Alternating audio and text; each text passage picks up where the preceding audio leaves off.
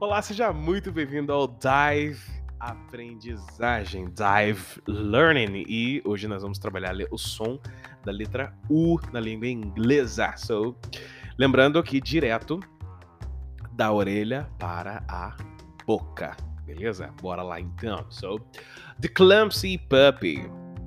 Bess is seven years old. She lives in a countryside with her parents. Bess has long dark hair and brown eyes. Bess has a little puppy. Her puppy is fluffy and funny. It has curly fair hair and a short tail. Bess loves playing with the puppy.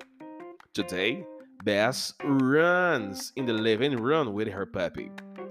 There's a red vase with a yellow flowers on the table, but Bess is unlucky. She drops the vase. Bess and her puppy see a big puddle of water on the floor. Oh, what a pity! Então, Até agora a gente viu várias palavras, a leitura mais natural, tá certo? E agora a gente vai falar um pouquinho mais devagar, lentamente, para você perceber todas as pronúncias e principalmente aquilo que não é velocidade, tá bom? É quando você junta uma palavra com a outra, assim como nós fazemos na língua portuguesa, ok? So, Bess is seven years old. Yeah? Years old. Já junto. O S com a próxima letra O, tá certo? Bess is seven years old, ok? She lives in the countryside with her parents. With her parents. With her parents vira with her parents. Bess has long dark hair, long dark hair, and brown eyes. Brown eyes.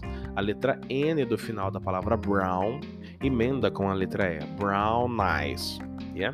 Bess has a little puppy. A little puppy. Little. Yeah? Ou Bess has a little puppy. Bom, todos os dois funcionam bem. Bess has a little puppy. Her puppy is fluffy and funny. It has curly fair hair and short tail. Bess loves playing with the puppy. Playing with the puppy.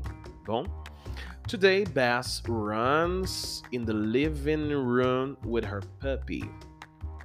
Today Bess runs in the living room with her puppy, ou, pode ser with her puppy, with her puppy.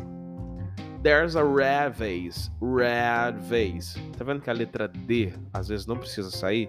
Muitas vezes, letras como a letra D no final, a letra T de tatu no final, é, não precisam ser pronunciadas para poder dar uma leveza na frase, ok? Então, there's a red vase. Red vase. Não precisa do som da letra D, ou pode ter a letra D, sem problema. Red vase. Tudo certo, ok? There's a red vase with yellow flowers on the table. But Bess is unlucky. Unlucky. Então, o, o, a negativa, né? Quando você vai fazer uma palavra negativa, por exemplo, apositivo, aposto, é, aversão, é, tudo que tem esse a na frente ou des na frente, então gosto, desgosto. É, no inglês você vai ter o un, né? A letra U e a letra N. Então, lucky, sorte, unlucky, má sorte ou azar, ok? Unlucky, unlucky. Então esse N ele tem som, tá certo? Baz is unlucky. She drops the vase. She drops the vase. Bess and her puppy see a big puddle, puddle of water, puddle of water ou puddle of water. Todos os dois estão corretos. A única diferença vai ser pronúncia mesmo, tá bom? On the floor. What a pity. Então, é, espero ter ajudado. É, lembrando que vai da orelha direto para a boca, né? Provavelmente você está com, seu, com a sua atividade aí nas suas mãos. A gente já te deu ela em português para você dar ela em inglês para a gente. Então, assim, eu peço para você 20 minutinhos de estudo por dia e você vai ter um resultado excelente. Muito obrigado por estar conosco e até a próxima! E esse foi mais um vídeo do Dive Learners, onde nós mergulhamos no aprendizado. Pegue seu material ou faça sua inscrição no nosso site. Seja sempre muito bem-vindo e let's dive!